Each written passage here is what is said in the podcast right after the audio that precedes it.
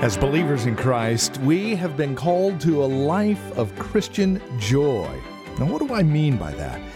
Well, our teacher and pastor, Chris Gordon, here on Abounding Grace, will talk about that here today as we turn our attention to Philippians 3 in the first 10 verses. You know, oftentimes we get the tail wagging the dog, the cart before the horse, as they say. We tend to think that in order to have joy, we've got to be doing things. And as we'll find out today and tomorrow, it's really quite the opposite, at least in God's economy, anyway. In order to be able to do things, we need to be fueled by that Christian joy. And Pastor Chris will explain as we go along. Let's catch up with him, shall we? Again, Philippians chapter 3, first 10 verses. Pastor Chris Gordon on Abounding Grace. Let's um, begin at verse 1. Uh, this is the word of the Lord, beginning at verse 1 of Philippians chapter 3. Finally, my brothers, rejoice in the Lord. To write the same things to you is no trouble to me and is safe for you. Look out for the dogs. Look out for the evildoers. Look out for those who mutilate the flesh. For we are the circumcision who worship by the Spirit of God and glory in Christ Jesus and put no confidence in the flesh. Though I myself have reason for confidence in the flesh also, if anyone else thinks he has reason for confidence in the flesh, I have more. Circumcised on the eighth day, of the people of Israel, of the tribe of Benjamin, a Hebrew of Hebrews, as to the law, a Pharisee, as to zeal, a persecutor of the church, as to righteousness under the law, blameless. But whatever gain I had, I counted as loss for the sake of Christ. Indeed, I count everything as loss because of the surpassing worth of knowing Christ Jesus my Lord. For his sake, I have suffered the loss of all things and count them as rubbish in order that I may gain Christ and be found in him, not having a righteousness of my own that comes from the law, but that which comes through faith in Christ, the righteousness from God that depends on faith, that I may know him and the power of his resurrection, and may share in his sufferings, becoming like him in his death, that by any means possible I may attain the resurrection from the dead. And there we'll end the reading of God's word today. Well, I have to say that uh, in my um, writing of all these sermons on Philippians so far, this was the most difficult for me. This one, uh, I, I, um, I was buried in my study trying to, trying to think a lot about this one and figure this one out exactly what Paul is doing here and exactly what Paul is saying to us here um, inspiration of the Spirit, of course, because this is, this is, in my experience, I, have always appreciated, I think I've had a good understanding of what Paul's doing here, but it always seemed to me to be ripped out of context in the book. It seemed to be this section that was great about justification, but I didn't quite understand how it fit in the larger context of this book. So it would be preached separately. And I think we lose something when you, um, when you miss the whole context. That's why um, preaching through books is, is so helpful, because you can see what the author's doing. And I wanted to understand why is Paul saying at this point what he's saying right here, right now? Why, why did he launch into this sort of personal testimony and then claim his, what he thought of himself in his own righteousness? Before I couldn't, before I got there and I couldn't get away from this thought, was this connection to joy. And that the, um, the book of Philippians has been calling us to have the mind of Jesus. And I couldn't get out of my head that little statement that was made uh, in the book of Hebrews that for the joy that was before Jesus, he endured the cross and then sat down. joy. He wants that mind in us. That's been really what he's pressing on in this book. He wants the same mind, have the same mind that was given to you in Christ Jesus that he had, that he exercised. That's been a, a great purpose of this. But in Philippi, joy in the gospel was gone. Now, that's a, that's a startling thing to say. That in a church, in a body, joy can be absent. You can move away from joy, or you never may have really had joy. And it was just this stale existence in the church of Jesus Christ that led to all kinds of bad things, as we're going to look at. And instead of joy, you had complaining, you had disputing, you had bitter spirits, and the body of Christ was separating. This is, this is really important. it's a really important section today to study. Paul now gives the greatest way out of that when this sort of cloud hangs over a church and it has lost its way and lost its joy. And that's what we're looking at today. Here's my question What robs a church of joy? What robs a church? What robs you as a, a Christian of joy? Before we answer that, we need to understand, of course, what joy is and what joy is meant to be. But I'm going to actually look at this in reverse today. I want to first come at this by thinking about the greatest threat to joy, what takes joy, what robs joy, what hurts our joy in Christ, and then we can come back and say, okay, now I can appreciate what joy is meant to be. So that's really all I'm doing today. You're getting a two pointer, and I'm way ahead on time. So this is, this is good. Paul is transitioning a bit at this point. We come to a new focus in chapter 3.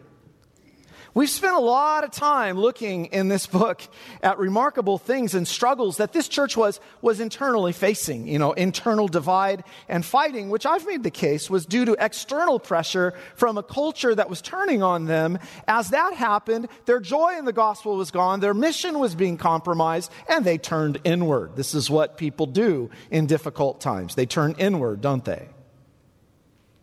That's what we do. We know this when trials and hardships come. We just want to be left alone. We don't want attention. Well, what Paul has done is change their perspective of how they look at hardship. That's what he's been working to do so far in this book. And it's as if he said, You're, You've been looking at everything wrongly. You have allowed the sufferings of this present life and the sufferings of this present evil age to take you away from your identity and purpose as the body of Christ as you've turned inward on each other. Paul's already made the case that everything that we face is what? How did he look at it when he said in chapter 1, when I'm in prison? All of that's an opportunity for the gospel. That's how I look at things. That's how my redeemed mind looks at everything now so that it's not only appointed for you to believe the gospel, but your sufferings are appointed. That's the end of chapter 1, verse 29. Your very sufferings are appointed. That's a sovereign God you serve. And all of that has this great intention that in the furtherance of the gospel, you would have the mind of Jesus and look like him. That's what, that's what sanctification is all about. That's what working your salvation, is, uh, working out your salvation is all about, we looked at. But at this point, I think Paul um, explains the consequences of having the mind of Jesus. That's the transition into chapter 3. What should be the consequence of having the mind of Jesus in the body of Christ and in the Christian life? That, that's what he's wrestling with. That's what he's helping us to, to see. And that's what verse 1 is, is the call.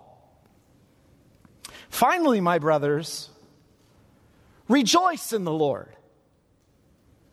To write the same thing to you is not a trouble to me, but it's safe for you. It's an interesting thing he adds there right after that. Rejoice in the Lord. In the next chapter, he's already said it back in, in chapter 1. And now he says it again. And then he's going to say it again in chapter 4. Uh, rejoice in the Lord. Again, I will say rejoice. Have joy. That's one of the most difficult aspects of sanctification. Remember Thomas, I use it all the time because I love it. Thomas Watson said, There's two things I found incredibly hard in the ministry as a pastor it is to make the wicked sad and the righteous happy. Rejoice in the Lord over and over and over. And he doesn't want this to be understood.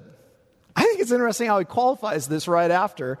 He says, But I don't want you to think that what I'm saying to you is some kind of cheap thing. I know there's a lot of grumbling and complaining going on and disputing. I pulled up out here in the um, parking lot today behind a personalized license plate, and it said Old Grump. Now, maybe that meant old Gramp. It may not, those might two be the same things. I don't know. You have a right to put that on your license plate, old grump. We struggle with that. That's not what I'm talking about here. Not what I'm talking about. Paul knows that this call to joy is not some cheap thing. I'm not just saying put on the plastered face and smile and some fake disposition of joy no matter your that's not that's not what he's calling us to. That's not what this is. I know that you could hear me say that, says Paul, and I'm going to keep saying it because it's good for you to hear it. you may not like it, but it's good for you to hear it. Rejoice in the Lord. And again, I'm going to keep saying it. Rejoice in the Lord. That is necessary for you. That, he says, is healthy for you to hear. Before I unpack what joy is, let me first explain what is your greatest threat to enjoying the life God's given you. That comes in verse 2. After this call to rejoice, I want you to notice what he says immediately. Look out for the dogs. Look out for the evildoers. Look out for those who mutilate the flesh. What an interesting connection. I think you can miss the connection here, and I, I, I, I, think it would really wreck the flow of thought if you miss this connection. It doesn't even seem at first glance to make sense. Rejoice, beware of dogs. Isn't that just a whole different thing? No. No. This is a really important connection to Christian the Christian joy and the life that the Lord's given us to rejoice in the Lord. He says right afterward, For we are the circumcision who worship by the Spirit of God and glory in Christ Jesus and put no confidence in the flesh. Beware of the dogs. Dogs were, um, were scavengers in the ancient world, and dogs bite. Often Gentiles were called dogs in the Bible. And the Psalms use this designation frequently to speak of evil workers, constant workers of iniquity in the fellowship. There's something you need to be on a big lookout for. You guys put those signs on your fences beware of dogs. You need to wear that around your neck. Beware of the dogs. What are they? There are those trying to rob you of Christian joy. What do I mean by that? There was nothing that caused Paul more grief than those who were trying to bring him and the church back into bondage, along with all the terrible fruits that followed in that. There were always those trying to put Christians back under the law. They were always laying yokes of bondage on people. They were always doing this. And the fruit of it was bitter complaining, fighting, and a bunch of miserable people who argued about everything. Jesus dealt with this all the time.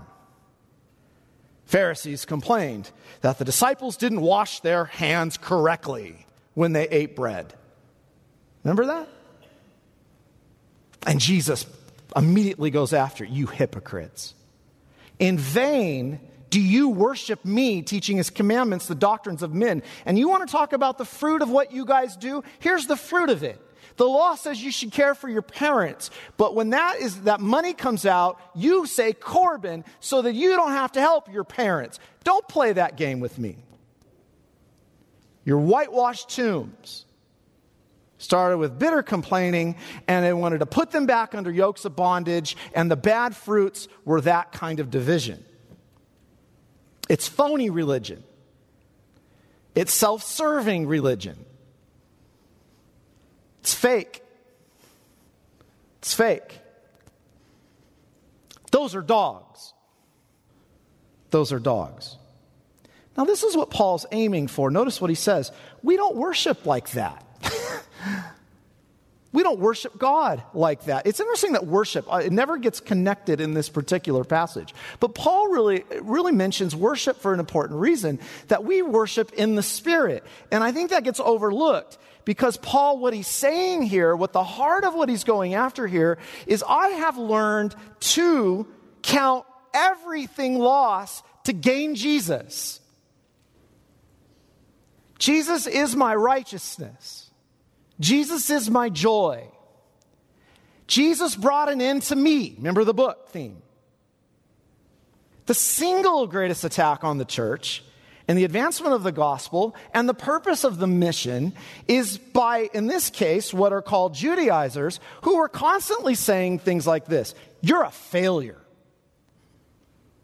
You're never doing enough. You need to be circumcised. You need to do this and that with the great goal that really you're never doing enough to please God. Your religion is faulty. There are people who self righteously treat other people like this in life. You know this.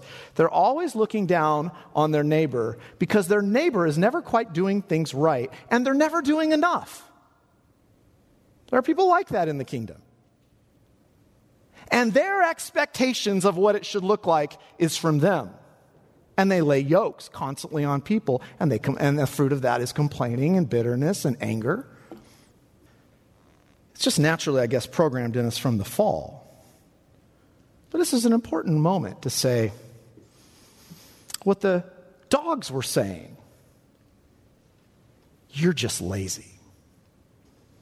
You're never doing enough for God. A lot of people who serve in the kingdom do it with this kind of motive. Now, people may be lazy. But what's get, what gets people up? That's the question. Paul knows at the heart of the dog mentality was an attempt to justify themselves before God. He saw it for what it was. He saw it as a way of bringing people back under bondage. And, and what's Paul concerned about? Paul is, is deeply concerned about a people who are not confident in Jesus.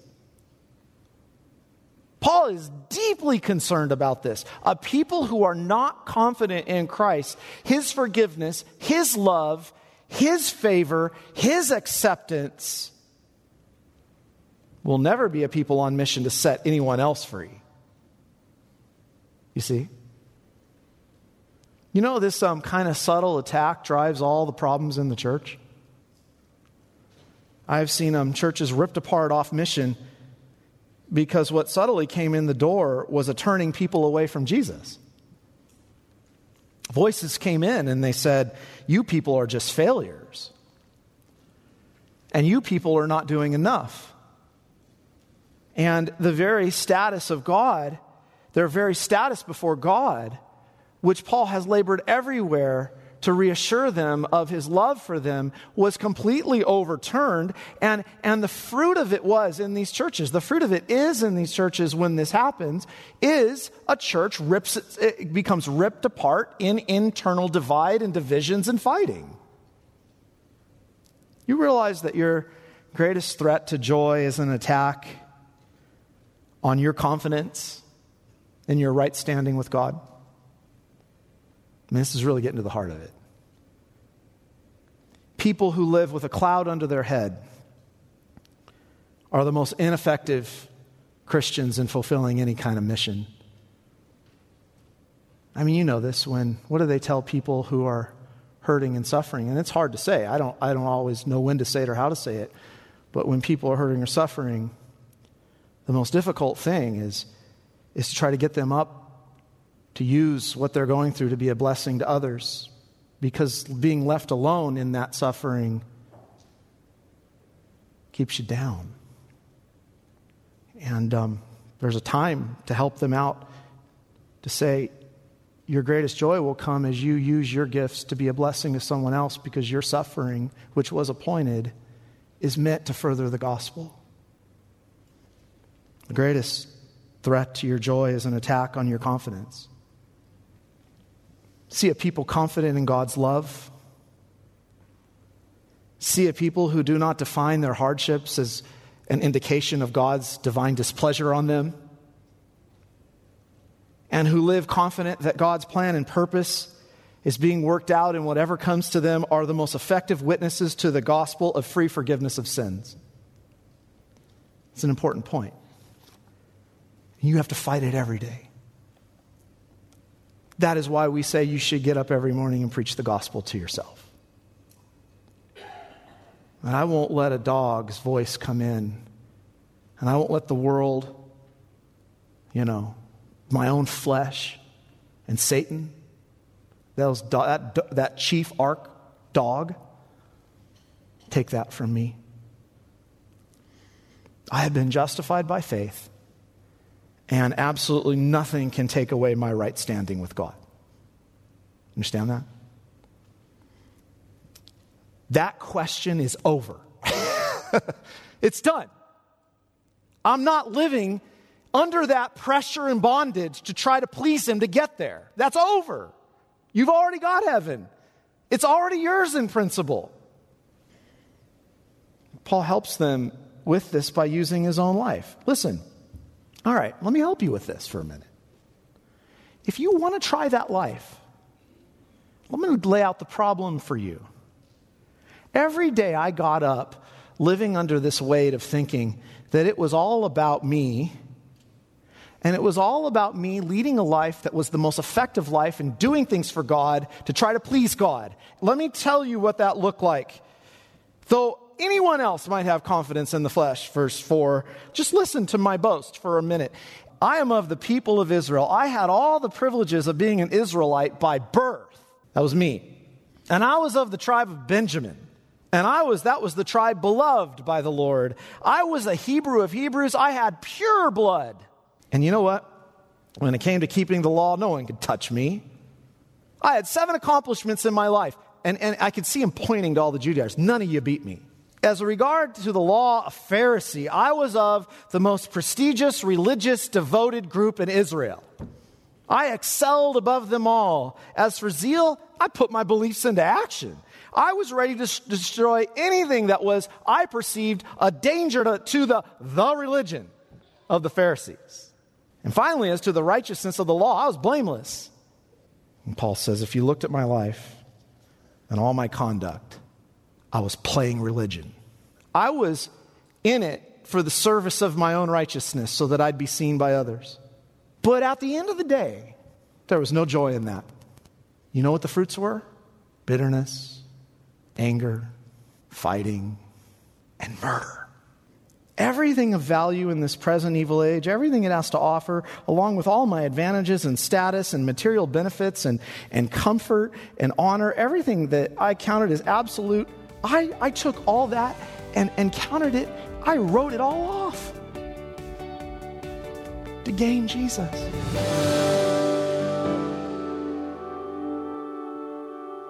Mm, a real challenge for us here today as we are reminded that, well, when we find ourselves in heaven, we will have found the price to have been cheap enough. All of these things we give up for the sake of Christ really do amount to nothing. It really is true what Jim Elliot said He is no fool who gives what he cannot keep to gain that which he cannot lose. Well, this is Abounding Grace Radio with Pastor Chris Gordon. Our hope and prayers you've been encouraged by today's program. If you would like to take advantage of many of the resources we have available on our website, might I suggest paying us a visit? agradio.org. Videos hosted by Pastor Chris, articles written by Pastor Chris, past radio programs are housed there as well. Again, agradio.org. Plus, it's a great place to give tax deductible donations to the radio ministry, as it is through those donations that we're able to continue on this radio station. Again, agradio.org. Or give us a call, 888 504 8805. Questions? Address them to questions at agradio.org.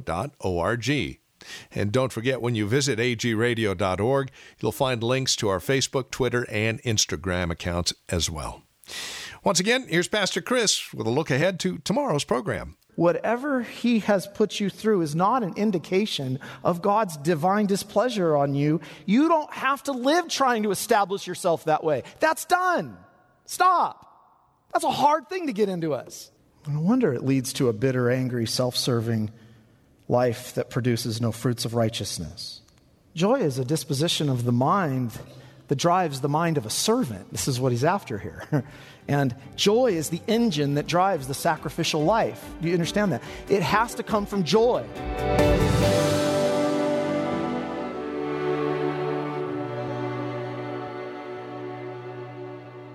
Abounding Grace is brought to you on this radio station by Abounding Grace Radio Ministries. Hi, this is Chris Gordon, pastor of the Escondido United Reformed Church. I'd like to invite you to our Sunday worship services at 9:30 a.m. and 5 o'clock p.m. on Sunday. We have two worship services, 9:30 a.m. and 5 o'clock p.m. We preach Christ and Him crucified with the goal that you would live in the joy of this comfort, in the knowledge of the forgiveness of all of your sins. 1864 North Broadway is the address here in Escondido. We'd love to see you this Sunday.